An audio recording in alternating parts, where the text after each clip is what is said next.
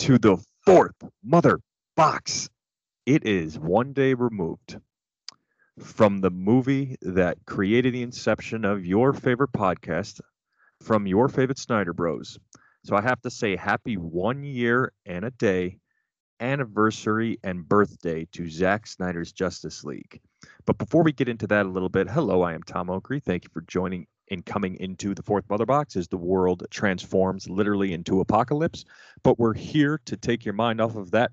And I mean, we're and my other co host, Kyle Cosentino, hailing from Chicago. Kyle, how the fuck are you today? Uh, I am doing very, very well. We have a lot to talk about today. Uh, and before uh, we started the show, we were talking about various topics. I just uh, found two topics we can talk about. One, it is a final gameplay trailer for a Hogwarts Legacy that we are all very, very excited for. Fuck yeah. And uh, the the uh, you know Daredevil season four being greenlit on Disney Plus. Now, yeah, that that that Daredevil news is really great news coming out of Marvel, right? Since they just shat their Miss Marvel trailer in the middle of the week that I haven't even watched yet. Um, but then again, this Daredevil news, right? Everything's on Disney Plus. Daredevil, Punisher, Iron Fist. Um, what what other movie, what other shows on there? The, the other ones that are, Luke Cage, right? Luke Cage. Defend, heard. yeah, and the Defenders. Yeah. I I really wonder like what if they're going to come back with any of them outside of Daredevil. I mean, because Daredevil clearly was the most popular, so I I just I don't know. I mean, do I'm I'm I'm surprised that they are not doing anything with like cutting things out. I mean, somebody went through it and said they didn't they didn't censor anything on Daredevil, which is pretty amazing. And I know Brad made a comment oh, um, many you know many months ago that Disney would never put anything that's like rated R on a Disney Plus service, and I don't actually know what it was rated on Netflix, but I just feel like when I think of the cell block scene in Daredevil season two with the Punisher, it's a very rated R scene. So Yeah, and I this and Brad backtracked a little, or not backtracked, but he, you know, you know, recalled that and basically said last night he didn't think it would happen during when we were recording Jedi Talk, and this just opens the door. Putting Daredevil and everything else on there just opens the door wide open for like Deadpool three and pretty much anything else they want to do. You know, Marvel has to sit back and look at the success of something like the Joker, and even the lines that the Batman toted with like PG thirteen, and they were probably a penguin using a cigar scene away from being an R-rated flick. So you got to see the success in that. People people will go see this. This is why I, I you know I'm not ready to make maybe go out and make a bold prediction, but I would love to see a, a rated R Star Wars movie one day. That would be a lot of fun. is uh, Rebel Moon going to be rated R? Do you know? I'm pretty sure it's going to be. If if Snyder's got his hands in it, he's going to want. And Netflix is pretty much letting him do whatever he wants. You know, oh, within it's reason. be on Netflix. yeah. Ugh. Why? All right. I you know what? I don't know. I just feel like Netflix they have like a few good shows that they they've done really well. Like I really like what they they've done with The Witcher, but you know, you can't deny that you know, Netflix is kind of like the place where it's like a dumping ground for TV shows and movies that nobody cares about. Like they they'll have like a they'll come out with like a new show and just keep it on for like a season and then like cancel it. it it's and then they raise their prices on top of that. It just doesn't Yeah. make any sense. I I'm always a fan of quality versus quantity. Now now Disney Plus, they've been doing it right. Like they're not they didn't really like released a lot of trash, at least from the Marvel or Star Wars perspective, for that matter. They are handling those properties very, very uh, carefully. You know, they're not oversat. They're they're trying their best to not oversaturate it, and I just feel like you know Netflix needs to take a cue from that because they could dump a lot of those shows and lower their prices for all I care. Like seriously. Yeah, the best thing Netflix has ever done for for me, being a Zack Snyder guy, was they you know, hired him and gave him a buttload of money to make a bunch of movies. Rebel Moon being one of them, Army of the Dead, um, and uh, there was a prequel to that that I haven't checked out yet, and I know there's a sequel to Army of the Dead coming. And Army of the Dead was good. You know, it, it didn't blow my mind, but it didn't underwhelm me. It was an interesting movie. It was kept me entertained. The fun and, film. Know, yeah, yeah, it was fun. It was fun. It was it was fun. Um, you know what? You know what's surprising about Zack Snyder is, uh, you know, for the longest time I didn't know he did the movie 300. Oh And wow. We want to talk about some of the most like like movies for men out there. That is like, I mean, nobody leaves that theater and feel they just like go straight to the gym. I mean, I've, I remember watching every time I watch that movie, it's like I just want to go work out, like, right? that's how I feel every time I'm watching the Snyder Cut. Um, and the uh, scene when Steppenwolf shows up for the first time on Themyscira to to get the first mother box, and he's fighting the Amazons. And there's that scene as um, Queen Hippolyta is running out of the the like stronghold, the chamber where the mother box is at, and all the Amazons like are wearing like crop top shirts, and they're swinging the sledgehammers to close him into the stone enclosure like there is a zero body fat on any one of them and they're ripped to all shreds and it's just like i get jealous every single time and i just want to do crunches until i shit myself every time after that scene Can you shit yourself from too many crunches? You can shit yourself from too many too much anything so Ah, okay. Well, Yeah. I'll uh, take that into I'll take that into note for sure. so so i just kyle can you believe it you and i are actually coming up to our one year anniversary of this podcast and this this um podcast was bred from uh, yep i burped i don't care ah, this podcast was bred from this the Zack Snyder's Justice League. You and I were so incredibly overwhelmed with excitement and just anticipation and and probably me more so because I had been clamoring for the Snyder Cut to be released ever since we got wind that Warner Brothers chopped the fuck out of the the Justice League that we know of, but I'll never watch that again. So this podcast bred from the, the, the Snyder's Justice League because Kyle and I were just so enthralled and so blown back by what we saw. We, we wanted to get together and talk about it. Our first episode is still out there on Spotify. I think we released it around like April 4th. So as we approach our one year anniversary, we'll definitely have a special show for that. I'm going to bring on as many people as we possibly can. You know, I want to get Brad on. I want to try to get Evan on, and and who who knows, maybe we can get a, our first official um, celebrity guest. And I'm talking about like D celebrity guest, somebody we can maybe I can reach out to on social media and get on the show that has something to do with comic books. But that's besides the fact. I want to talk briefly about the Snyder Cut since it's a year and a day old before um, we kind of get back into our conversation about the Batman and talk about some more DC news. But um, you know, both Kyle and I actually just watched the Snyder Cut again recently, and the movie just, no matter what kind of mood I'm in, it brings me out of a funk. It if I'm in a really good mood, it enhances that mood. Uh, If if I'm sad for some reason, it just gives me hope, you know, and the, it gets me in the feels like like Duel of Fates and the Phantom Menace, like um, when Luke Skywalker's fighting Kylo Ren at the end of the Last Jedi on Crait. You know, moments like that in movies and Marvel. You know, Avengers Assemble and Endgame. That that's that's hair raising shit, right? You know, it's it's like it just stands the test of time and it always piques your emotions. This and this movie does it the most for me. Um, and just most recently on Facebook, I, I posted one of my favorite scenes, if if not my favorite, when th- the Justice League doesn't stop the the unity of the Mother Box in time, and the Flash, who was supposed to, um, you know, as he's running around going at top speeds, he was going to run into the stronghold that Steppenwolf built to basically stop them and propel Cyborg into the Unity so he could stop it. But he gets shot by one of the uh, uh, parademons, and and you know the rest is history. So they they blow up. They can't stop the Unity, but the Flash, you know, and th- this is what makes Snyder brilliant. He faintly showed us earlier in the movie about how Flash was was starting to go back in time when they resurrected Clark with the mother box inside the Kryptonian ship in the water.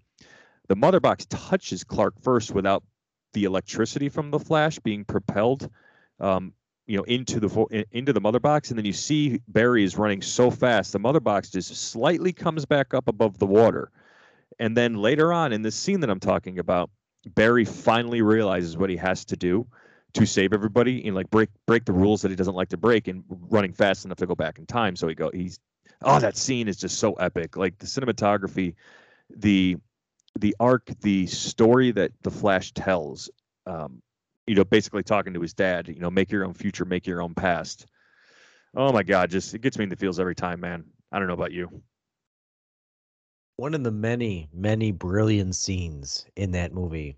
Oh my God. I know some people that are like, you know, superhero fans and you still haven't watched that movie. I'm like, what is your what is your problem? Like that that's like the one movie you need to see. If you are any into superheroes in the in the least, you need to watch that film. Like mm-hmm. it just it's just so fucking good. There's so many great scenes. You were talking about the scenes on uh, Themyscira where Steppenwolf uh, rolls up to the party. Man, that that whole scene just really highlights how badass the Amazons are. And oh yeah, oh my god, it just it's it really brings together all these different worlds, and it, it does it in in the best way possible. So I'm so thankful that WB got their shit together and allowed Zack Snyder to release this one year ago. And uh, you know, as time goes on, I mean, I, I feel like I'm getting more hopeful for a continuance of a Justice League movie just like that. Mm-hmm. The, the the merger with Discovery is, is making a lot of noise, and I think Discovery. Look, look, Discovery is the likes of, and Kyle. I don't think you watch any trash TV. Courtney and I have a just the way we wind down on Sundays and just kind of just like Elaine has to wind down by watching 60 Minutes when she was stuck at the Puerto Rican Day Parade in that Seinfeld episode in the last season. Um, but you know, you got to like wind down a little bit, and and we like to watch trash TV or like reality TV, TV like Below Deck, Married at First Sight, 90 Day Fiance, shit like that. And um, TLC just pumps out season after season after season after season of this shit because people invest into it, people watch it, and people do it. So now that Discovery is essentially, and all their executives are taking over there at Warner Brothers, like. And the the Snyder movement, this is the same movement that got this movie released is going to be loud and they're, they're, we're loud and clear about what we want. We want Man of Steel 2. We want the continuation of this Justice League story and we want a fucking solo cyborg movie. That's that's the very least. If somebody were to say, "Give me your demands," those would be what my demands would be to Discovery.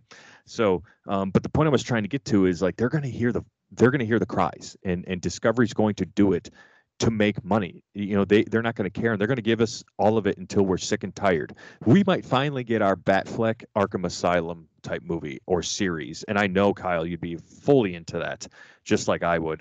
Um, but yeah, it's just I, I'm I'm thankful and I'm very hopeful, and faith, Alfred, faith. I have faith that Discovery is going to do the right thing because we're a year out from the Snyder Cut people are watching it and i got to give uh, props to our great friend and good friend of the show scott ford who hosts the scott ford show on youtube. Please go check it out. It is fantastic. He's got a bigger following than we do but um, that's okay. Uh, bring some of that scott ford show following to fourth mother box. Uh, but anyway that's neither here nor there. He just watched the snyder cut and he texted kyle and i immediately in a group text and just he his his he didn't have any criticism, but but what he said was like I thought it was just going to be an extra few scenes from the original. I had no idea it was a different movie. That's what everybody says when they come out of it. Like that's what everybody says because it's not the original movie. There there might be I think the longest scene from Justice League that was in the Snyder cut that you now know is Snyder's was the um when Clark awakens from the Kryptonian ship and fights the League as he's trying to figure out who he is right before Lois snaps him back in reality. Like most of that, a good amount of that was was Snyder's, but Justice uh, or Joss Whedon still decided to fuck that up. So um, I don't want to hammer on too much about the Snyder Cut. We we we tend to do it, but I implore you people, go on to HBO Max, watch it. It is a fantastic film. If you watch it and you claim you don't like it, please blow us up. Tell me at Fourth Mother Box on Instagram or find us on our Facebook group and tell us why you didn't like it. I'd love to have a civil conversation with you because I think you are so fucking wrong.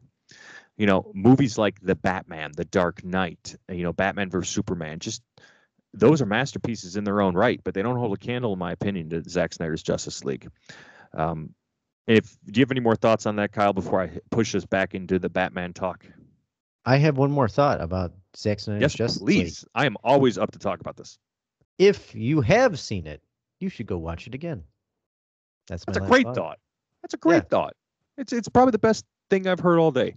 Um, but one of the best things I've seen in recent memory, and twice in the past two two and a half weeks, however long it's been, is the ma- modern day masterpiece done by DC Comics and Warner Brothers. I'll, I'll give you your props here, and uh, Matt Reeves, DC Warner Brothers, starring Robert Pattinson, Zoe Kravitz, Paul Dano, Colin Farrell, and John Turturro and Andy Serkis.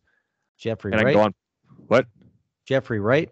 Jeffrey Wright, absolutely. How, how could that be overshadowed? He played a fantastic Commissioner Gordon, uh, among so many others who even played small parts like uh, Barry. Is it Keoghan?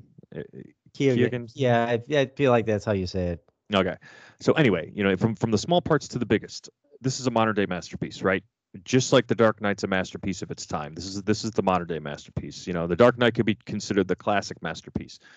Um, but but we we just you know the Batman. You know, uh, both Kyle and I saw it twice. I don't know if Kyle, if you're planning on seeing it anytime soon. I I, I think I'm gonna give it some time to breathe, and then wait till it drops on HBO Max, which is actually one month from today. Holy shit! We're getting the Batman on HBO Max on April 19th, and today's March 19th. So that's I can't wait. I, I just can't wait to watch it again. You know, I'm I'm gonna wake up, wear my Batman shirt. Thanks, dear. I just got uh, hand delivered uh, pigs in a blanket. So fuck yeah, Oh, I'm so jealous. as you should be. Oh, speaking of jealous, uh, I'm gonna I'm gonna take us off path for here for a little bit. You know where I'm eating at tomorrow? I uh the French Quarter? No, I'll be at Animal Kingdom. Oh, fuck you. Yeah, exactly. I'll be eating at Donald's Tusker House Restaurant at 11:35, and I cannot wait. One of my favorite parts of DAC, and it's the first time I'm going back there since it reopened. So, um, Are Kyle, uh, are you gonna wear like stretchy pants? Because I feel like they should just hand hand out stretchy pants when you walk in there. Seriously. yeah, stretch, stretchy pants and a defibrillator, so you can bring yourself back to life after you force your heart through um, some, you know, hard times, but not as hard as the vaccine does to your heart. But we're not talking about that. Uh-huh. um, let's let's let's push it back into the Batman. So, uh, God, this this this this movie is just fantastic. It's it's I'm I'm wearing my Batman shirt right now. My my Batman, you know, it's v- very sleek with with the with the new bat bat design on uh, that was on his bat suit, um, and red because red was the tone of the movie. Um, love it. I also got a Riddler shirt, very sleek. And um, have you bought any more merch from the movie, Kyle? I know you were struggling with Oh, you know trying what? not to Uh, buy anything. I I definitely um I I'm gonna get carried away with it because there's a lot I wanted to buy. There's a large open space of wall in my theater in my house or my little like home theater in my house, and I'm just like, you know what needs to go there? I need to put uh, the Batman poster, the one with the red rain. I need that poster. That's like my favorite Batman poster ever. So I need that. I was looking at um there's like a DC shop and there's like two shirts that I really want to get. So um definitely going to I well actually there's like more than two shirts that I want to get. So I'm gonna have to like pace myself because I do have a Disney trip coming up in May. But then yes, you do. you, you know, it's like, do you save money for Disney, which is really important, or do you spend money on Batman, the Batman shirts, which is also really important? So it's it's it's a it's a major conundrum to say the least. Uh, yeah, yeah. It's it's it's it is one hell of a conundrum. Um, but who the fuck knows? Uh, I would, you know, the way the way the dol- the, the dollar is de- devaluing day by day as we go with inflation and everything else, you might as well just blow your savings, blow your money on whatever the fuck you feel like, because who knows what it's going to look like next year. So, Yep. um, but the Batman. So, I uh, speaking of merch, I've been wanting to, you know, I've, I've got some Riddler merch. You know, I got a Riddler merch. I got Batman merch. I, I was looking at Catwoman shirts, either by myself or Courtney, and I, I haven't seen one yet that I like because I like the more sleeker, simpler designs instead of like designs that look like they're just kind of copied and pasted on from an image from the from the internet. But I still liked everything I saw. But to segue kind of back into the movie, um, you've had some time to sit on this. Do you do you really still think Michelle Pfeiffer's Catwoman is better, even if we get more out of Zoe Kravitz in the future? Um, you know, at least at this point, I do. I would say that I liked, uh, I just liked her performance better. I think it was much more defining. But you know, again, like Michelle Pfeiffer was really the first major Catwoman that we saw. I mean, I know there's like Eartha Kitt, Eartha Kitt, yeah, come on, yeah. you know, um, stuff like that in the past.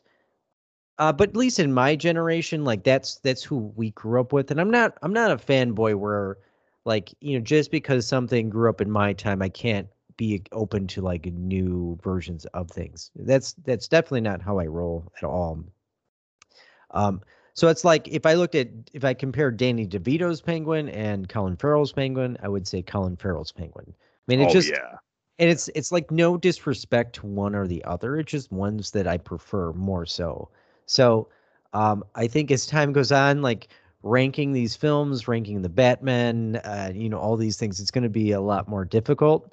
But uh, I'm just I'm just happy for the content. Like certain, absolutely. I mean, I I'll say it again. Like I do, I did love Zoe Kravitz's performance. I look forward uh, to seeing her more of her in the future. And uh, yeah, I mean, no complaints out of me. I would 100% welcome like a, and I know they're doing a Penguin series and they're doing an Arkham Asylum like horror series, um, which I know you you fucking can't wait for. Oh God, Um, I'm gonna I'm gonna lose my mind over that. Yeah. So oh, that's gonna be so cool. I can't wait to see the villains that we're gonna get. I'm sure we're gonna get Z- Vic, Victor Zsasz, Poison Ivy. Yeah, go ahead. I wonder what they're gonna like, what the focus point is gonna be of that show because you think about Arkham, you know, the Arkham series, and it, I mean, Batman was such a crucial part of that, and that makes sense. But I wonder what their what their take is gonna be. You know what I mean? Because they'd have to like have a focal point of that series, and I wonder who they're gonna really focus on. Oh, oh, I got it. I, I 100%. Th- this is where they should go, and I think this is where they're thinking about going with that series. So you could still involve Jeffrey Wright. Obviously, it's not going to be about the Gotham City PD, but he could still very much be involved because he's transitioning into being the commissioner of Gotham City, um, the Gotham City Police Department. So you have a fanta- fantastic opportunity here to give us an on-screen live-action story that we've never seen before in Suicide Squad that came out in 2016, Harley Quinn was already Harley Quinn. In Birds of Prey, she's Harley Quinn. In The Suicide Squad, she's Harley Quinn. We briefly see her as Harley Quinzel in the first Suicide Squad movie, just briefly. Take a full season of Arkham Asylum, you know, series, and be make her. You, you it's. I mean, I don't think they should recast Margot Robbie. I think she's great for the role. However, it sounds like um, Anya Taylor-Joy, I, I I think that's her name, is was rumored to possibly be in talks to play Harley Quinn in this series. But start off with like the first day of Harley Quinzel, you know, psychiatrist who's seeing all these different patients, and then you can end the season with her getting assigned to unknown prisoner, and and get season two can be her transition into Harley Quinn. I think that's what you make the focal point of the Arkham Asylum show on.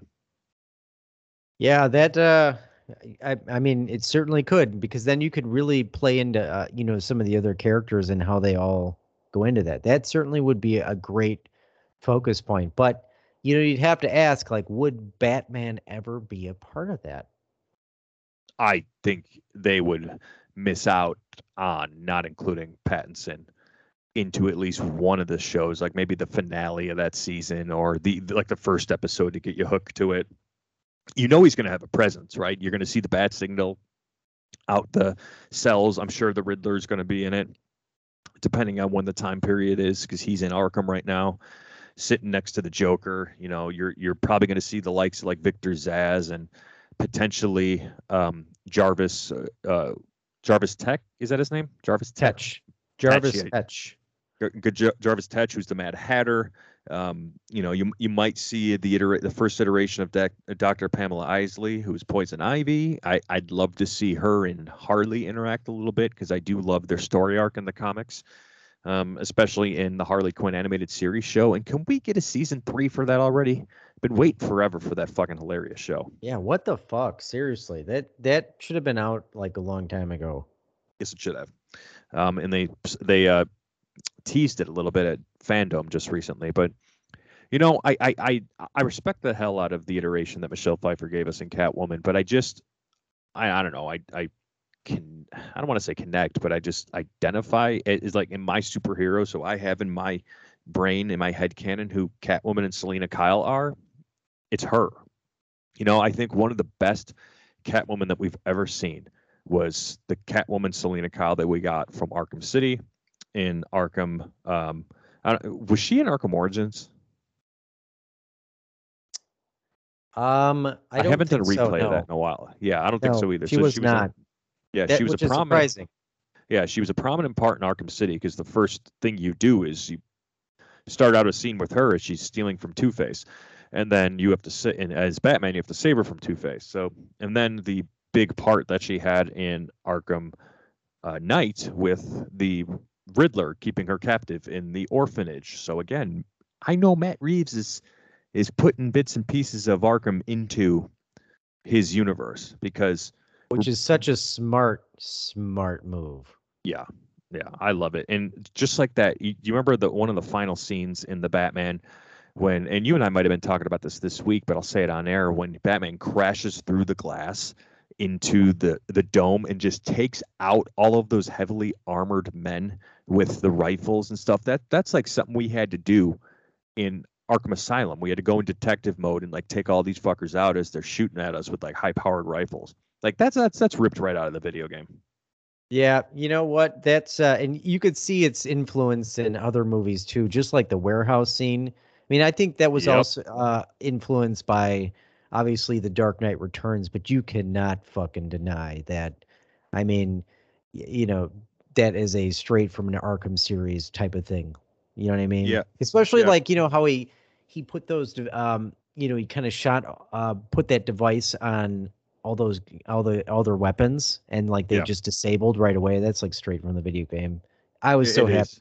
It's that's really like the quintessential Batman scene and still remains to this day. Other than the fact that he kill obviously kills some of those thugs. But yeah, but um, that was that that was part. You know, that's that's that's another reason why I like Snyder. Um, I'm I, I'm more of a fan about the Batman not crossing that line. But what Snyder showed us was a broken Batman and his arc completed in the Snyder cut to bring back the symbol of hope. Because you remember at the Snyder cut, Ben Affleck's Batman is standing on top of the Knightcrawler, and it's it's pulled right from the end of the Dark Knight Returns. You see the the the mutant gang tied up right next to the Knightcrawler, and it's ripped right out of the comics, ripped right out of the animated version, and it's like hope is back, right? Just like the end of um, the Batman Matt, Matt Reeves version, he, he he never killed to start with, but it, he went from vengeance to hope in a matter of three hours, or a three-hour movie, I should say. But yeah, you're right. That that warehouse scene's just ridiculous. The um, yeah, he he throws a box at somebody and their head just kind of explodes on the wall. um, and then uh, I think the quintessential Batman scene in that are, are two parts. Is when he enters into the warehouse, how he collapses the ground and then shoots up with the grappling gun and jumps over to like the other post and then does what like you said he throws the devices on everybody's gun and their guns disable. And he jumps down and it's that's when he starts just beating the shit. And then there's a scene when he's taking on four people at once and he's like blocking everybody's blow from each angle to angle. And that's that's why I, I like that version of batman and what we see there in the fight versus the batman we've kind of gotten in the past where they've been like fighting a gang of guys and the other guys are just kind of they, they they look like a street fighter or a mortal kombat character you're about to pick um, before you play the game. They're just moving around bouncing back and forth until they're ready to punch batman. But um yeah it's neither here nor there. I'm i'm i'm uh, i'm team zoe kravitz and, I, and i've said a bunch why i have and i'm not i'm not discrediting michelle pfeiffer because she gave us the first really kick-ass version of it you know Eartha Kitt gave us a '60s version, and that was really good because it was the best you could do at that time with the type of sex appeal that Catwoman has. You know, seductress and all that stuff, and she was played really well in that part. Um, but now it's just that Selina. It's just it's it's it's a really good modern take on who Selina Kyle would be. You know, living in a shitty apartment, going from day to day. I love the I love the long Halloween connection with Carmine Falcone being her father. Uh, so she has purpose to steal. She has reason to steal. She has to scrape by. She lost somebody close to her, and you know, I just this has nothing to do with the fucking story. But for the people who are bitching that Catwoman's by, pick up a fucking comic book, you stupid idiot. So that's all I really want to say on Catwoman. You know what's funny is I was talking to a buddy of mine at work, and you would not believe he hasn't seen the Batman yet, so he was asking me about it, and I was giving travesty. Kind of a spoiler-free review, and it is a travesty. And he's and I I was telling him about Catwoman. I'm like, yeah, you know, Zoe Kravitz did a great job as Catwoman. She's really I you know really liked her performance and everything. Then he said he liked Anne Hathaway, and I'm almost kind of like, well, your your opinion is no longer valid. it's true. I just I think I was blinded by the excitement of The Dark Knight Rises when I got out because I thought Anne Hathaway did a good job. But as that movie, eh, you know, as I watch the movie more, and I there are lots of parts of The Dark Knight Rises I absolutely love. I think Bane's terror on the city and that modern take that Tom Hardy did on Bane is just really good because you know Nolan's Batman in his universe was grounded, so you know, you can't introduce something like Titan that makes Bane grow to sizes unimaginable that no human has ever grown to before. Um, but my my friend said that he hated Bane, but he liked Catwoman, and I was like, I, oh I don't God. know if he was. I don't know if he's just says this stuff to fuck with me, but like, man, I'm like, I, you know what I feel like though is like Batman movies have such a great ability to like make an impact on our culture. Is whenever there's a Batman movie and then there's a villain, you always see it show up in other places, like i.e., like you know the Bane Cat video on YouTube or on South Park, where you see like you know they had a whole episode about Bane, uh, you know the Bane masks or the Joker. Hey, Mr. UPS man.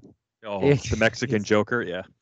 Um, so you know that's what I always love is that they always like craft the villains very well. I mean, as opposed to Marvel, which a lot of their villains are largely forgettable, with the exception of maybe like Thanos or um, you know, Green Goblin stuff like that.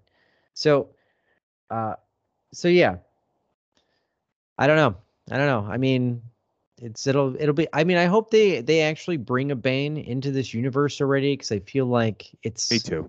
He needs to be redeemed. I mean, not saying that he was bad, but I mean, I, I feel like I kind of want to see more comic book, but not like cheesy comic book. You know no. what I mean? Yeah, give us. You know, Arkham did a really nice job with Bane, right? Um, you know, he was Arkham Origins, anyway. Oh God, Arkham Origins is oh. That's, like a perfect iteration. Yeah. Um, Asylum and City like didn't. I mean, obviously he was more comic book, but I just, you know, I I don't know. I didn't really. I think he was just a little bit too on the nose. You know what I mean? Yeah. But in a way, I get it. I like I the it. I like the stripped down, more serious, like badass looking Bane uh, that we got in Arkham Origins. They did him so perfectly. Yes, I mean, they did. Unbelievable. Yeah. Arkham Origins, you know, it gets a lot of shit from people, but that's a really fucking good story. You know, it's buggy as far as gameplay goes, but that's a great story. You B- Bane has a spectacular spectacular, I should say, story arc alongside the Joker, who, you know, was playing Black Mask for like the first half of the game. So it's a good story. I don't want to ruin it for anybody who hasn't played it yet, but it's been out for a while. What are you doing? I'm pretty sure it's on like PlayStation Now or PlayStation Plus, whatever it is. You know, get on that shit. So it's not, you know, I mean, and it's not buggy to the point where it's unplayable. So like people just like find want to find shit to complain about. I feel like yes, hundred percent right. So people will complain about anything. Um, I haven't heard too many complaints about the Batman. Um, outside of you got some real and there's toxic fandom in every single asset of the or facet of the comic book fan universe, and the Snyder Bros or the the, the Snyderverse is not without criticism for their types of fans. I see a lot of people just hating on the Batman to hate on it because we don't have that type of universe yet, and we haven't gotten a Batfleck movie. You know, it's, it's just, like it's people like, got to shut up it's like people just want to hate on something because it's good. It's the same thing with Spider-Man No Way Home. Like Spider-Man No Way Home was a, a great phenomenal movie. Yeah, Evan. Um yeah, and it's not it's not fan service because that's just ridiculous. Uh, that in you know that's no different than the new Star Wars trilogy. It's not fan service. I mean, it's necessary to the story. It makes a compelling story, and it was good. Mm-hmm. So like, you really can't say like Spider-Man No Way Home was a bad movie. It's like you have to really struggle to come up with arguments, which is just bullshit. Like you're just reaching at straws. Like it's not it's not a bad film in the least. Nope, it's not. And um I I'm I'm you know can't wait to see more Tom Holland Spider-Man. Obviously, seeing him with everybody else, he could be the quintessential you know, Spider Man out of all of them but now going through what he went through. But yeah, but now people want, you know, is that one of the things that pisses me off about No Way Home, and it has nothing to do with the movie. It has everything to do with the fandom now. Everybody's all over Andrew Garfield's nuts when I've been saying that he's been my favorite Spider Man for years now.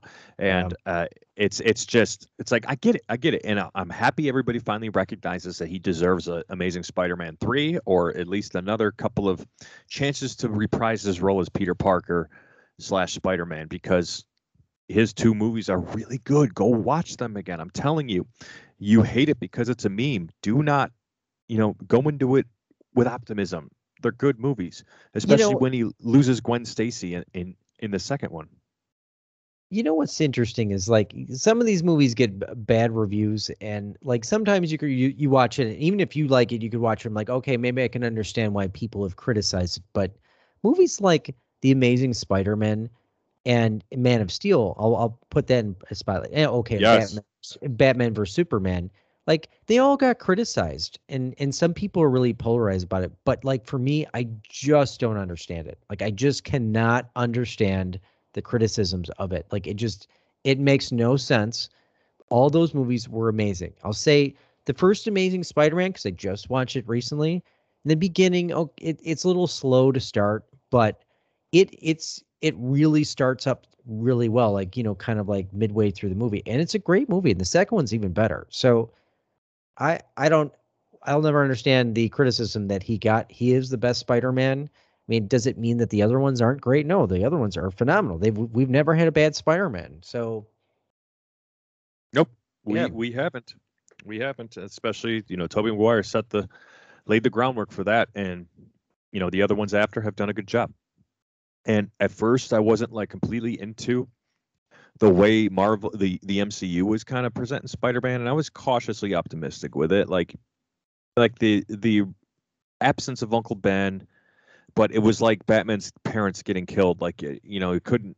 I didn't want to see Uncle Ben dying again, and kind of flipping the script and having it be Aunt May. I was, you know, that was a good part in Homecoming. Uh, that oh, not Homecoming. That was a great part in No Way Home that really tied everything together for me. Like when I saw her sacrifice and her actually die, and Marvel doing something that I always criticize them for not doing is letting a prominent character die and having consequences from it. Like I, uh, it just made Homecoming and Far From Home so much better for me.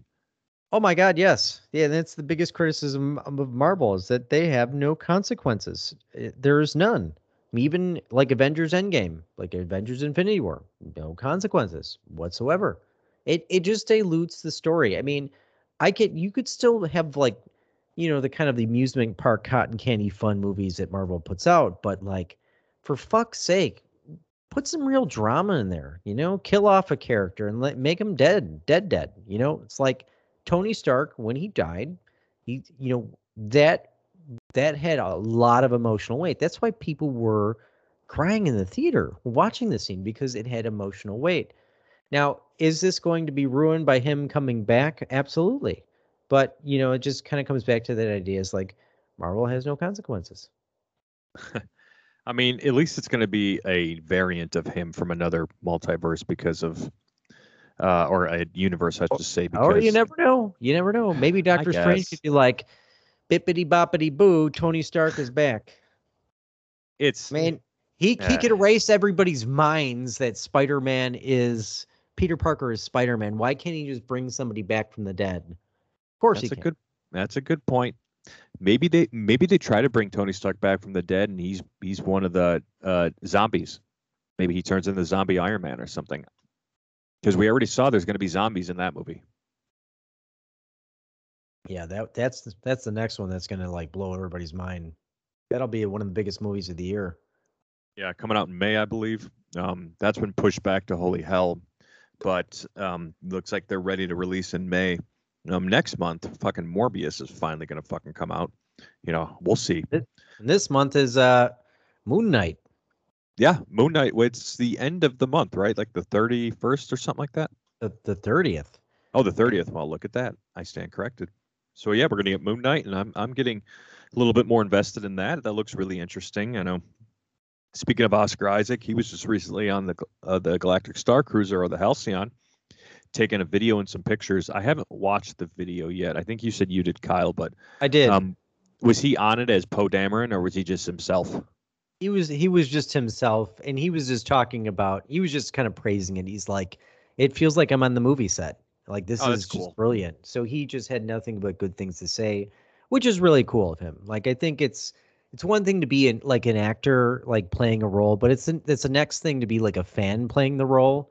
It's kind of like you you know, I think about it as like Michael Keaton saying, "Oh, I've never watched like the Christopher Nolan films," or "I've never." No, what did he say? He's like, "I've never watched all of the Dark Knight." I'm like, how do you not fucking watch all of the Dark Knight? Wow, Christian, yeah. Or, or Christian Bale saying he's never watched like the Zack Snyder stuff with with Batman. I'm like, how the fuck? I mean, I get it. Like maybe you're a bit sore that you're not Batman anymore. Hell, I would be, but you know what? Like, there's a movie with Batman on the fucking screen, and I'm gonna go see it because I'm a huge Batman fan. So like, you just got to go see it. But that's just That- that's like the stuff that kills me. It's like when they're they sign up for these roles, but they're not true fans.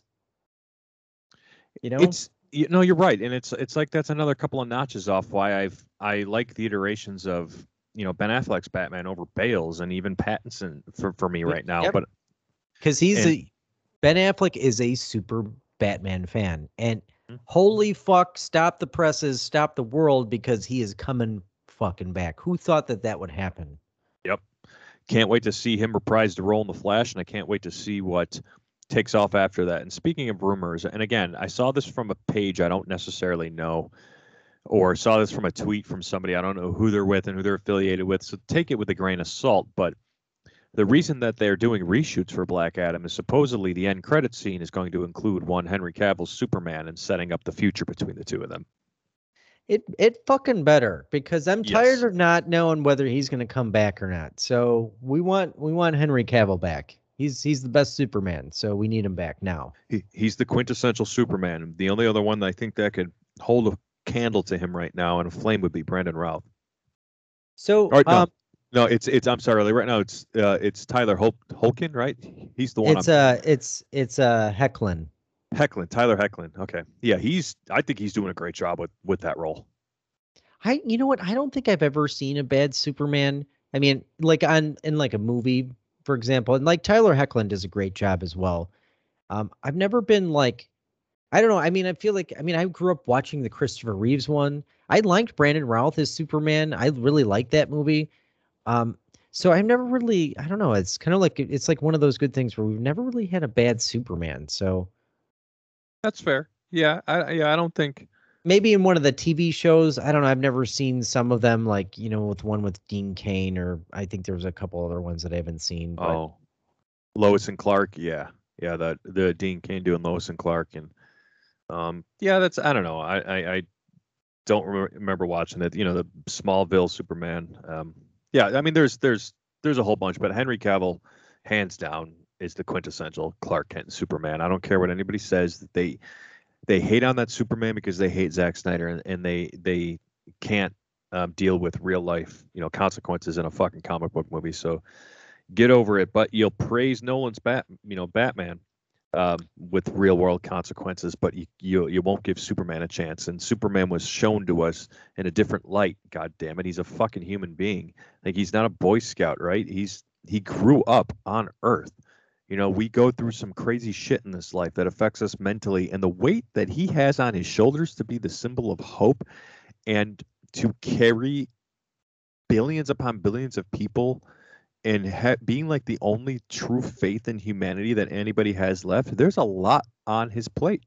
No wonder he loses his shit when Lois Lane dies, because she's the only part that he can look into and see true love and see hope and see promise of a future and that's the good part of humanity because Clark and Superman sees the shitty parts of it, right? In dealing with Lex Luthor, seeing with the the the type uh, Lex Luthor, seeing the type of people Batman has to fight, in like the likes of Joker, uh, and uh, really you could pull anybody out of the DC universe who's from Earth, and the villains like he the the shit he sees and he stops right. Getting involved in real world stuff, like just lay off a Snyder Superman, okay? He's perfect. So, but we've got like, two.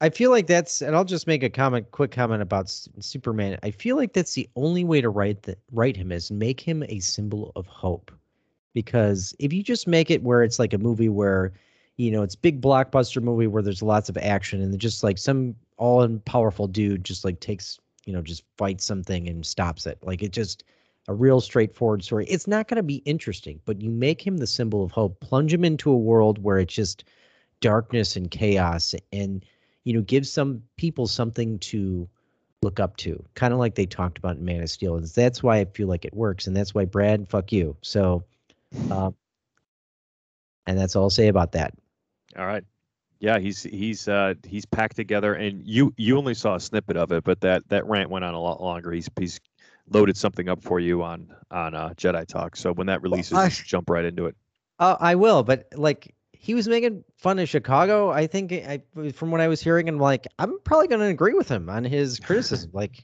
great, like you know, you're you want to rip on the city. I mean, I I'm pretty sure I can rip more on it than he can. So, um, yeah. be our guest any, to rip on Chicago.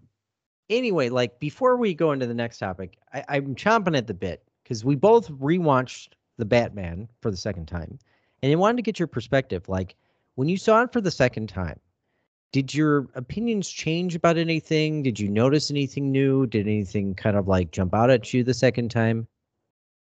Um, I noticed the Joker's face much more the second time. That's that's a little detail. I noticed the smile and I noticed some scars on his face. I didn't see it that well the first time. I don't know why, because what Courtney and I saw it in IMAX again um, the second time, and and but but whatever.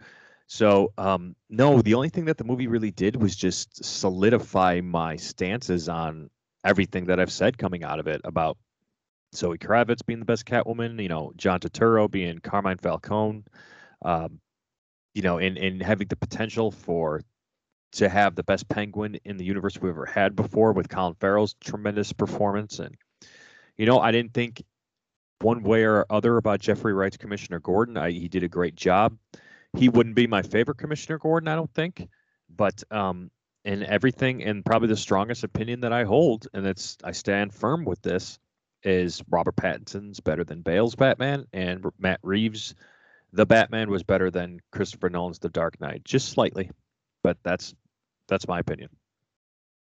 Interesting.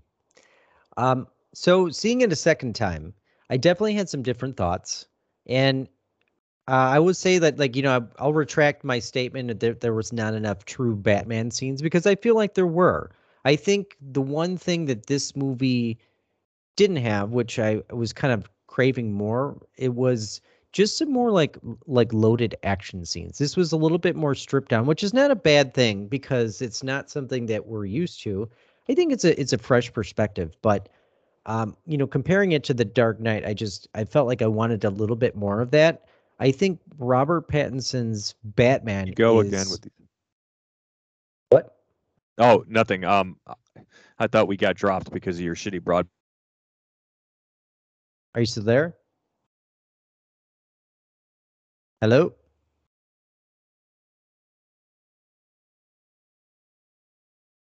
Hello, hello, hello. Oh yeah. Still recording. Oh. So okay. Yeah. All right. Uh Anyway, I was saying, um, I think Robert Pattinson's Batman is really good. I like it. I like him a lot. I think he looks perfect in the suit. I like. I think the suit is my favorite um, of the ones that I've seen. I mean, I think it's like just the most well done. Uh, I'm not sure if, about his Bruce Wayne.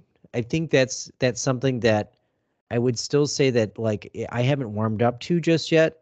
I, I will be interested to see how he will transition in the future, and I think I can almost reserve my judgment for his Bruce Wayne for uh, in the future until we kind of see what happens. Because it's like in this movie, Right. you don't really, you don't really see a lot of him, and he's like emotionally dead. And I- I just kind of hope that he transitions into something like more levity. I, I know I made that comment before. Um, I have to talk about this one scene though, because initially I said my my favorite scene was the car chase scene, which is still a badass fucking scene, brilliant scene.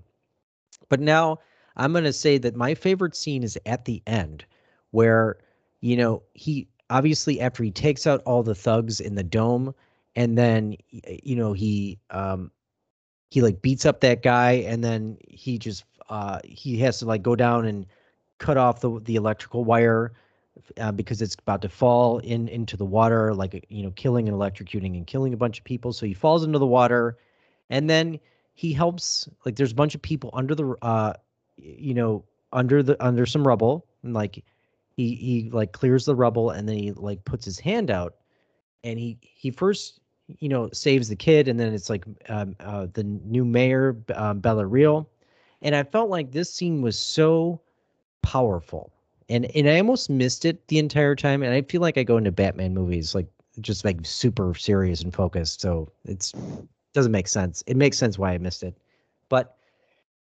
it really, like Tom said, to his point, uh, you know, that transition from the you know kind of like the symbol of vengeance to the symbol of hope uh, you know that's what gotham needs somebody to look up to somebody to ascribe to be like.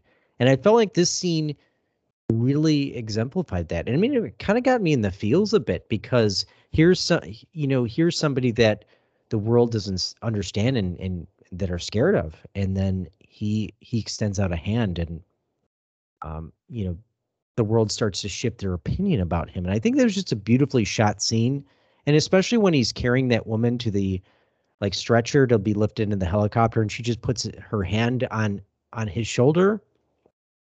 You you really just see the beauty of that moment and it really kind of comes the character arc comes full circle. So Mhm. that that's one of my favorite scenes. I think that was just beautifully shot beautifully done. Um bravo 100% Yeah. my favorite scene another favorite thing I have out of that is don't forget the like like you made mention of the first person he rescued was the kid of the of the mayor who was the first one killed by the Riddler Yes. earlier in the movie. Um, but after Batman is leaving the crime scene in one of the the first you know the opening scenes of the Batman movie in the first maybe 30 minutes to 45 minutes or so he walks past the kid's room after he finds it because he sees the bloody footprint of the ti- the tiny footprint and you look at it and Gordon tells him, "Yeah, the kid found him first. And Batman walks past the room and stops and is looking at that kid. Like you, it's hard not to make comparisons to how little Bruce Wayne felt at eight, nine, ten years old, however it was when when he watched his parents get gunned down in Crime Alley, and then the symbolism and the just the callback to the first person he saves is that kid that he saw because it reminded of himself and he has to be the symbol of hope for these kids in similar situations because he could do it. He's the Batman. He could take it. He could take the brunt. And I think also to your point earlier about the Bruce Wayne, and yeah, I'm with you. I think Bale's Bruce Wayne because we've seen more of it is, is you know better, and and I would prefer that type of Bruce Wayne. But like I think now that he knows he's Hope, it's going to give him the opportunity to do things as Bruce Wayne, like be the be a voice, be a little bit more not I don't want to say politician, but be somebody who volunteers, you know, cuts checks to children's hospitals, to orphanages, you know, stuff like that. We're Yeah. gonna get that. I, I I really hope so because I don't know if like the emo Bruce Wayne is gonna do it for me, you know, moving forward and into the next I would assume two films. I mean I could you know, I if if this was just kind of like his standalone kind of emo performance, it would make perfect sense. So I'm really interested to see that transition uh, you know, obviously moving forward. But yeah, give me more of that, you know, Playboy, uh, you know, lev- with more levity type of Bruce Wayne, maybe even something a little bit different that we've seen. You know, I mean, I, in the comics, Bruce Wayne is he does a lot more for Gotham City. Like he, yeah, I mean, I think at one point he almost runs for mayor, mayor uh, for Gotham City. So I think that would be kind of cool to see. Um, in trying to get a different kind of angle on on his character. Mhm. I could So- see, like, I could see in the second, maybe he tries to take after his father's footsteps, runs for mayor of Gotham as Bruce Wayne, Yeah. and then that's when that's when the Court of Owls steps in and and kidnaps him, you know, pushes him into the caves, and There's no way that Court of Owls is not a part of this story. I, Oh, I'm yeah. ju- just because it hasn't been done, with the exception of Gotham, but they really didn't do it justice. They didn't really focus a lot on the Court of Owls, and it plays into the story so perfectly, and it needs to be done. It, it'll take. It'll be different because it's not just the Joker taking over the city like we've seen before. I mean, I think the Joker should be a part of it. I mean, the Joker can absolutely be a part of it. It'll be hard for Barry Keoghan if he continues on to be the Joker, un unless he, you know, like his was like a proto Joker. I don't know. Um, it'll be interesting to see whoever steps into that role what they do with it. Because again, like I said, like I was saying last time, I wouldn't want those shoes to fill. De- neither would I. Absolutely not. Um, so wrap up our Batman talk, and this is something you texted me about. Um, so let let's go. I'm gonna call out like and ask you a question that I'll answer it of like the perfect Batman, right? So let's start with um let's start with and we were just talking about Bruce Wayne. So who to you would is the been the best Bruce Wayne that we've seen? I would say Christian Bale. I liked his Bruce Wayne the best. That's fair. Um, this is gonna shock you, but I'm I mean, going unless- Affleck. Oh, I mean, unless we're like excluding the animated because that that's going to confuse things. Live, let's just do live action because I, I'm Okay, gonna have a okay. hard time with that. So. Okay, Okay, me too. My answer too. uh, Yeah, straight across the board is going to be Kevin Conroy's Batman. So that's right because you're you're still on Kevin Conroy's wrinkly old balls. But so, as Um, per a Facebook argument that you got into earlier this week, so neither here nor there. Um, so all right, so my perfect live action Bruce Wayne is Ben Affleck. I and it's really the look and the especially in Batman vs Superman where we see more of his Bruce Wayne. Um, he is, you know, he's this dark and brooding, betrayed Batman who's got a different streak to him right now, versus Bruce Wayne who's still out there, you know, smirking at everybody, commenting on different women, and coming home with the um, that Russian model, I think that he had on his arm, um, that he that he woke up with in in the um, in his bachelor pad off the lake, where we see Martian Manhunter greet him in Snyder's Justice League. So that's that's that I don't know. He just lands the perfect Batman to me.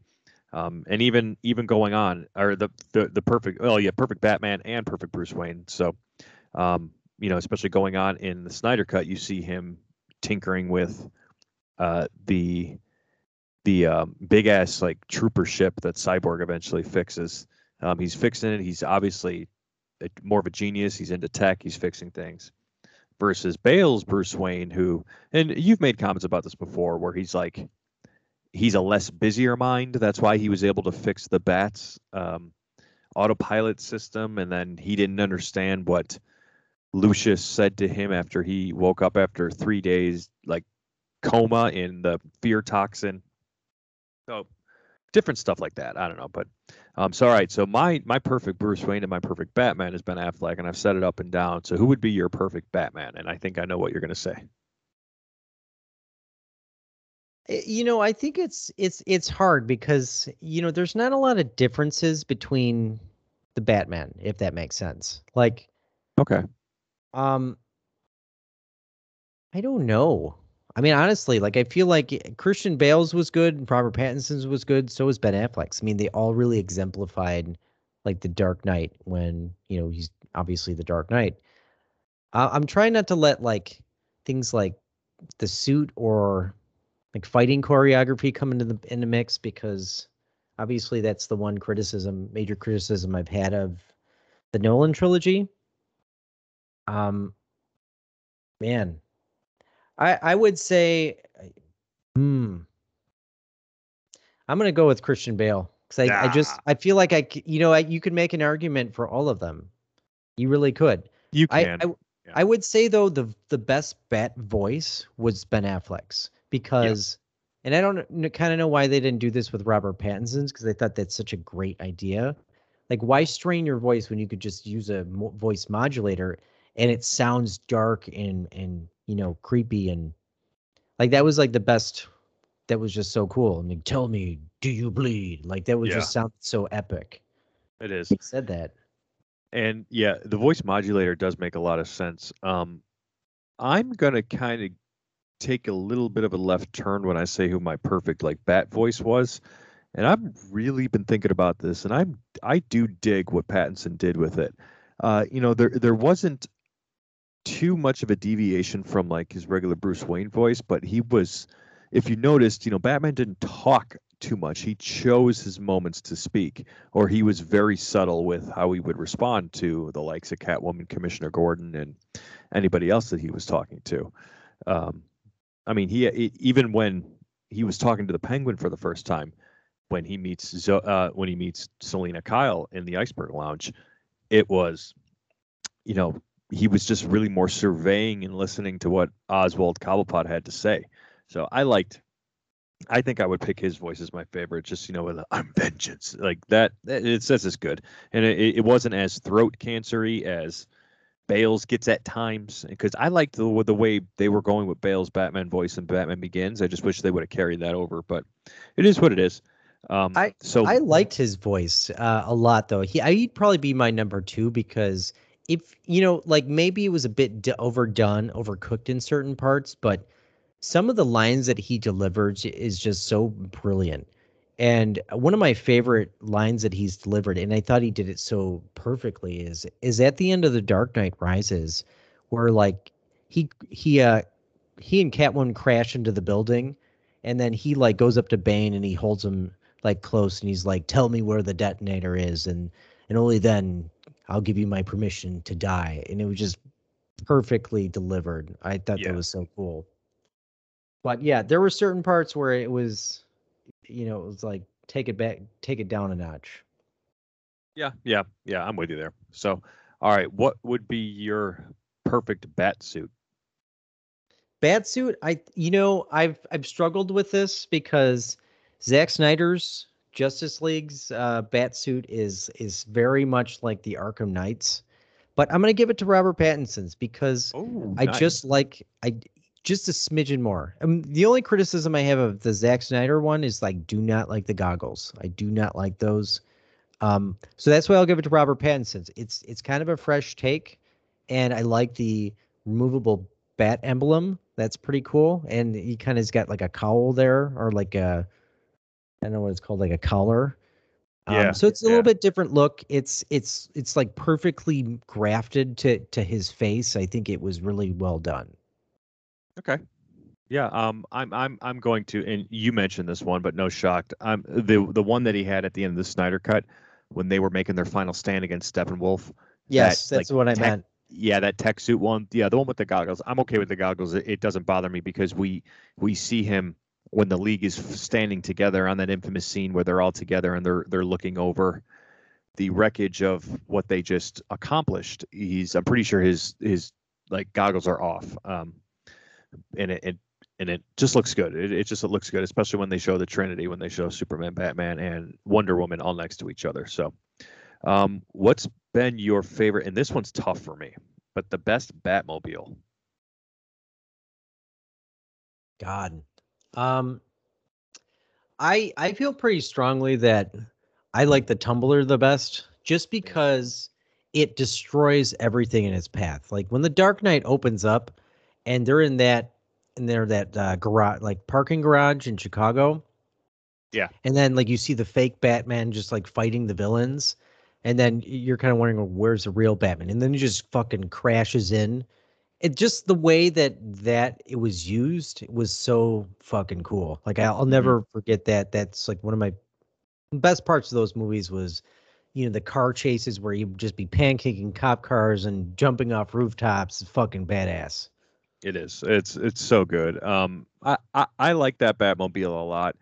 Um, and I'm not going to let my hate of the way the bat was designed in Dark Knight Rises. I, I just did not like it. I did not like how the back looked like just this like exhaust fan. I mean, oh, I, the the the plane. Yeah, they're the yeah whatever you want to call it. it Oh yeah. Lucius, yeah, Lucius Fox calls it the bat. Um, Right. I just, it's just, you know, Keaton's That- fucking that could've been Michael better. Keaton's bat, bat, Batwing was better than that. Yeah. Yeah, you know? I I kind of value a little bit more traditional. Um, that I mean, you know, wasn't bad. I think you know I, I would probably choose Michael Keaton's just because that's I think really the only other one that we've seen. I mean, we saw that big plane in Zack Snyder's Justice League, but I don't know if that really counts because No, or no, yeah. obviously Ben Affleck has his his own uh plane too, but I think I, I don't know. I feel like the traditional Michael Keaton's kind of gets gets the pick for me. Yeah. Yeah. I mean, it's so Um, iconic, just like the like his vehicle too. Yeah, yeah, agreed. So, so you would say Perfect Batmobile w- was the the tumbler from The Dark Knight. Um, I think I'm torn between Affleck's and Batman vs Superman, and the the one that Superman rips the roof off of, and he gets and he goes back to the Batcave all pissed off, and he rips the cowl off, and he's just standing there looking at footage. Like I love that one, but I think in the interest of not voting everything for Snyder's versions, because this one I will pick a nostalgia pick, but I'm going to throw Michael Keaton's Batmobile in there because that's just very noir. It's very like like mobster Gotham feel to it, and it just you know it made sense for the movie. And like one of my favorite um, scenes from Batman Returns is that when they're when he's flying and he's uh, the the Penguin is taking remote control of the Batmobile, like making Batman look like a dick. You know, have, having to figure out how, how to try to get through that. I don't know. It's just it's just a fun scene, and I like that Batmobile. So that's that's what how I would vote for that. That it doesn't it it ages well, and even It does, It yeah. being in the Flash movie, it just you know that that'll never be like a bad idea to put that in there. Oh there. man, yeah, yeah. I can't wait to see that in the Flash movie. I hope they've upgraded it a bit. Like, like I hope he's he's obviously been Batman in this universe for a hot minute, so I hope they upgrade it. So, um, that's about the wrap up of the Batman today, and we've got a little bit more DC news. We're really, really the biggest part of DC news this week, and it just kind of broke yesterday, but. Um, DC and the Batman and Matt Reeves announced that um, we're going to get in October a comic called Riddler Year One. Now, not only is that exciting because it's going to be based off of the Paul Dano version that we saw from the Batman, but it's also written by Paul Dano. So this is like kind of the first of its kind. Um, I don't recall, and I'm sorry if this exists out there that I just don't know. I'm ignorant. Somebody please tell me otherwise. But I can't recall like actors who play these roles doing this, turning around and writing things for the comic companies that they're doing movies for. Um, Marvel would never pull the trigger on this because what they'd end up with if they asked Brie Larson to write themselves a comic would be Captain Marvel versus the patriarchy who forces her to use a period cup. So if that's the kind Ah. of shit that that they would get and be published. So I think the Paul Dano Riddler uh, portion uh, or comic that we're going to get is going to be really really good, especially if he wrote it while they were filming the Batman because he made mention that it was really hard to come down from that role. You know, I the thing that I love about superhero movies nowadays is that you can create a whole universe now. Whereas back in the Nolan days, or even before that, the movies just just stand alone on on their own, and so then you'd have to wait four years for the next movie. But now, like mm-hmm. y- you know, we had the Batman this year, and you know we're gonna get some spin-off TV shows, and then comic books, prequel books. I mean, I like how they're really cultivating this this uh this world, and they're really putting a lot in it. It's not just we're waiting for two to three years for the next film. I mean, I love that part of it. Yep. And the fact that he's writing it as himself, that would be really cool. Did you ever read the prequel comics about Lex Luthor that came out before Batman vs Superman? I did not. Those are some really good shit. It, it lays a little bit more groundwork for for for Lex, and it kind of like just hands us off to what we see of him in Batman vs Superman, like the modern, you know, techie CEO of like a Google type narcissistic version of him, and you know, in in the prequel comic, Lex wants to rebuild Metropolis after the destruction that Zod and Superman left. Um, but you could tell that he's got his own motives to it, and that it's because he hates Superman and not because he just wants to build Gotham up. And Lois Lane is pursuing the the story because she believes there's more behind it. So it's a it's a really good like short little comic series. I, I would recommend it if you if you got some time. So oh yeah. Oh yeah. yeah. So the Riddler doing a or you know, or rather I should say Paul Dano doing a Riddler comic. I'm here for it, and I'm I'm gonna be there October to pick it up. Um, you know, the next comic series that I'm looking to read is is the Halcyon one, and I know number two dropped yesterday, I think, and Brad's grabbing that for me. Thank you, sir. I uh, can't wait to read into that. My Halcyon trip is coming up right before you visit, Kyle. I'll be there from May 2nd to May 4th. And Evan just got off of it this morning. Did and he really? Yeah, yeah. He just got off the Halcyon this morning um, with his girlfriend Taylor, and he texted us. And this is all he texted us. He said, eight out of 10, definitely worth the money, in my opinion. Do everything you can. There's so much to do, though. You can't see and do everything. So, Evan's obviously going to give his non-spoiler review on the next episode oh. of Jedi Talk that comes out in a few, probably about a week, week and a half or so.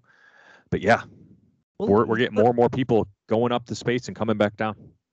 Let me say that, like, I'm I'm I'm happy to hear that he he said eight out of ten, um, just because I feel like you know you have your you have your fanboys and then you have your real true fans, and you know, and I feel like it's it takes a true fan to like be able to criticize something that you love and uh, not walk away just like saying, "Oh, it's a ten out of ten because it's like the most best thing ever." Like, it's okay to have an opinion. Like, it's okay to say like, "I really love this, but this is what I wanted more from." Uh, so, you know, I feel like that's, and I'll just comment and say like, you can't do everything. I mean, that's Disney fashion because you go to the Magic Kingdom you try to do everything and you can't. It makes you want to come back. It's but true. you can go back to the Magic Kingdom. You can. The Halcyon. I mean, yeah. like you know, you only have so many organs in the human body, so I mean, you you can like sell a few of them to pay for that, but I really do hope they come down in cost because that that just seems like it's just too much. Like holy shit! Like even if they made it like two grand, or or made like a cheaper option, like put it under a grand. Like that's just I mean, I feel bad for the people that like, you know, they really I mean it's not like you can like go by yourself if you're a kid, right? You have to go with your like parent. I mean, I don't know. I just think that's a lot. That's a big ask. So I'll be it interested is. to hear his thoughts. And obviously yours and Brad's when you guys go. Oh yeah, oh yeah. We're we're probably gonna record an episode on the Halcyon. Uh, bring the the podcast recorder with us, and like maybe our first night, because um, you know we can only spoon together for so long and maybe on our first night we actually stay up record an episode of like day one and like post it there. I don't know. That'll be fun. That'll be fun I, so. I think you guys should just enjoy the shit out of it and then you know do yeah. everything after because it sounds like you know obviously you guys are paying a lot and you want to really milk every part of that. Uh, yes. I've seen a few videos of like people like vi- uh, videoing of inside the cabins and everything. And you know, I'm not gonna like spoil anything, but you know, there's it's it's out there. So, um, are you guys gonna do like a a, a spoiler free review when you guys get out, or are you just gonna like tell about your experiences? Because I, as a fan of the show, I would say, you know, do you know talk about what you guys experienced? Like, I want to hear about it. Oh yeah, no, we're gonna as soon as Brad and I do it, we're gonna go full spoiler of the whole thing with with the three of us. Evan, you know, has has been you know kind enough to agree to yeah. Once we experience it, then we can go full spoilery about it. So so yeah, yeah, God, we're gonna. Evan's gonna have to fucking hold that shit in for two months. yeah, well, that's what he gets for a uh, month and a half, I guess. Yeah, forty-five days or so. I don't know, something like that but there's so much more going on before that. Um, like I'm going to New York and um, I've got some family visiting at the middle of this week, so I'm looking forward to that. My mother-in-law and uh, brother-in-law are coming in. We're gonna go. Uh, I'm gonna take them to the boardwalk to have dinner at Trattoria Al Forno Friday night. Uh, we're gonna drive to Cocoa Beach. I think we're gonna go to Gatorland if if if we can. Where, that'd be pretty cool. Where is Cocoa Beach in from you?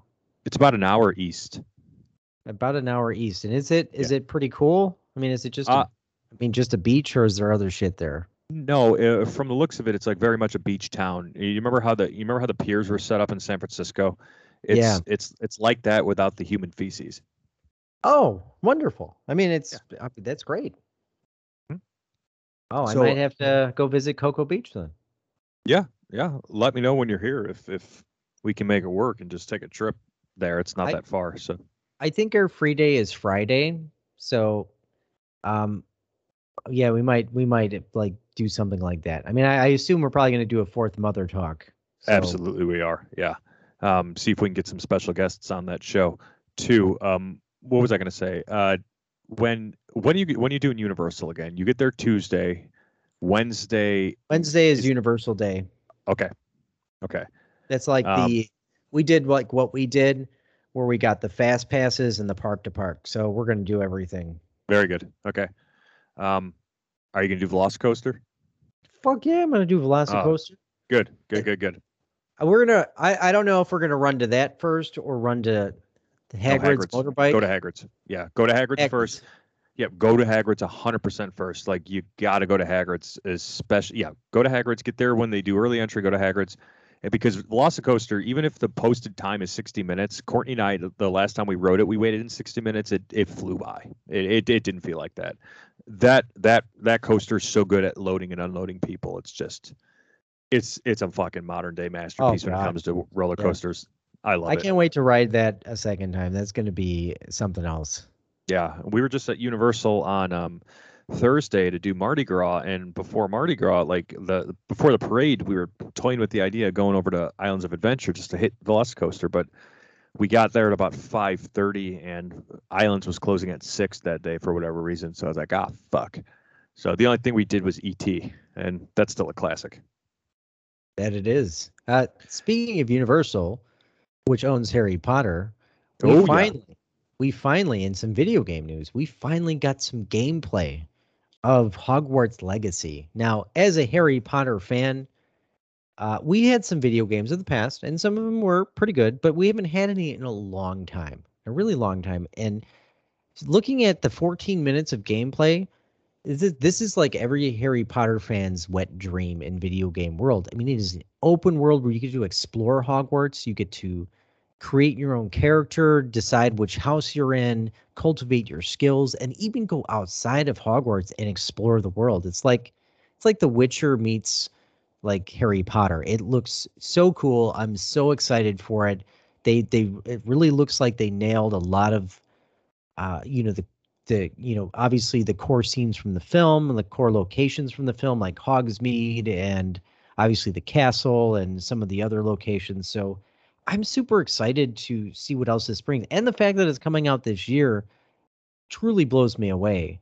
And so did you guys did did you and Courtney watch it and what were your Oh, some, of, some of your thoughts about it?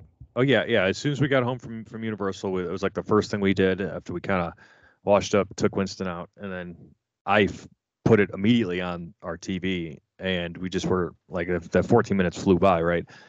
It's it's the quintessential Harry Potter game. It's going to be a, the quintessential Hogwarts game. It's like it's it's everything you could possibly want, like you said. Um, I I I'm hoping there's an option to get randomly sorted into a house versus picking your own, because I bet there It would- is. yeah, it would be fun to just, you know, see what they toss you in, right? You know, obviously if if they let us pick and I feel like going that way, I'll pick my actual house Ravenclaw, but it would just be cool if like you can answer a couple of questions and then based on those questions, that's what the house will sort you into. So I'm excited to see everything.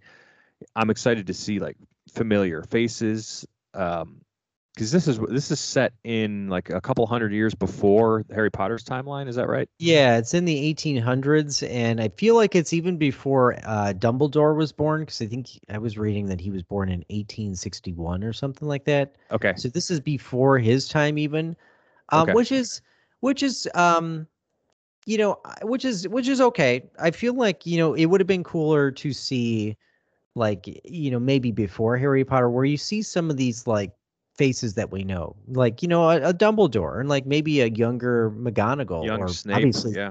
a Snape. Um, you don't have to go into the whole Voldemort storyline, Oh, I would want to see Tom Riddle.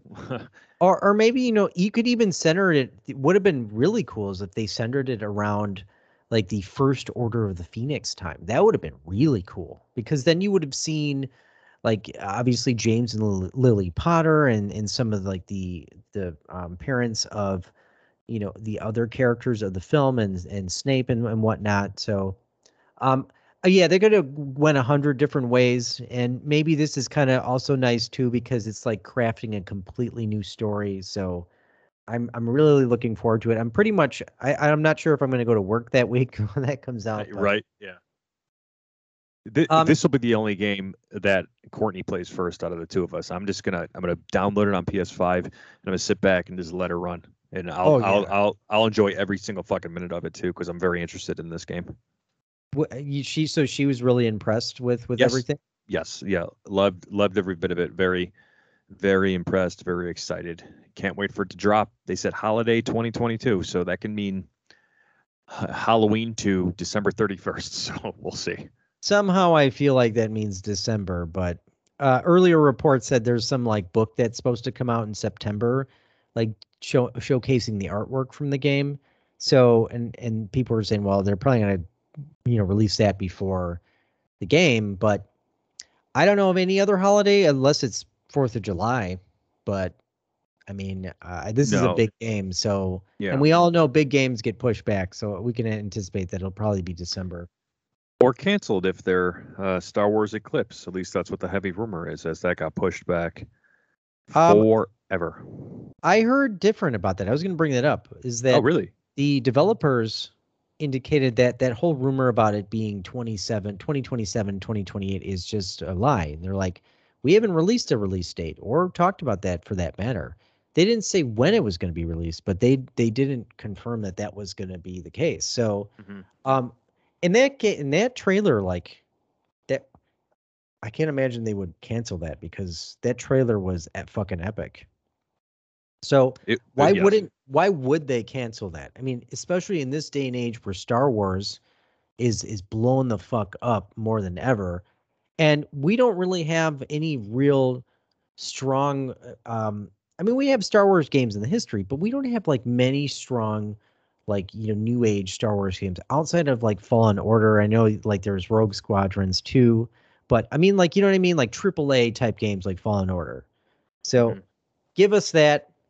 Uh, you know, oh yeah, and, and more Star Wars. Christopher Lloyd is coming to Mandalorian three, season Yeah. three, which is unbelievable. We So- uh, Jedi Talk. We we our official prediction last night, and you actually broke the news for us, so we've segued right into that story. Was that um, he's going to play the voice of a droid? I we 100% think he's going to be a droid. I, you know what? I could totally see that. Yeah. Um, it people were uh, making a pun on the on the Mandalorian because they're you know DeLorean Mandalorian. Nice. so I like it. Um, I got to run for something. So, any last thoughts, sir, as we wrap it up? We've been a, a good hour and 20 minutes here. It's a pretty solid show today. Um, thank you, every everybody, for listening. Follow us online at Fourth Motherbox, or please find us on Facebook. We have a lot more interaction there. Um, I've been Tom Oakley. You guys have been great. Welcome into Apokolips, and see you next time. And I hand it over, like always, to Kyle with any final thoughts, final words. The floor is your dime, your dance floor. Um, okay, well, my final thoughts are I don't know what Brad said on, on Jedi Talk, but I'm going to go ahead and say a big fuck you, buddy.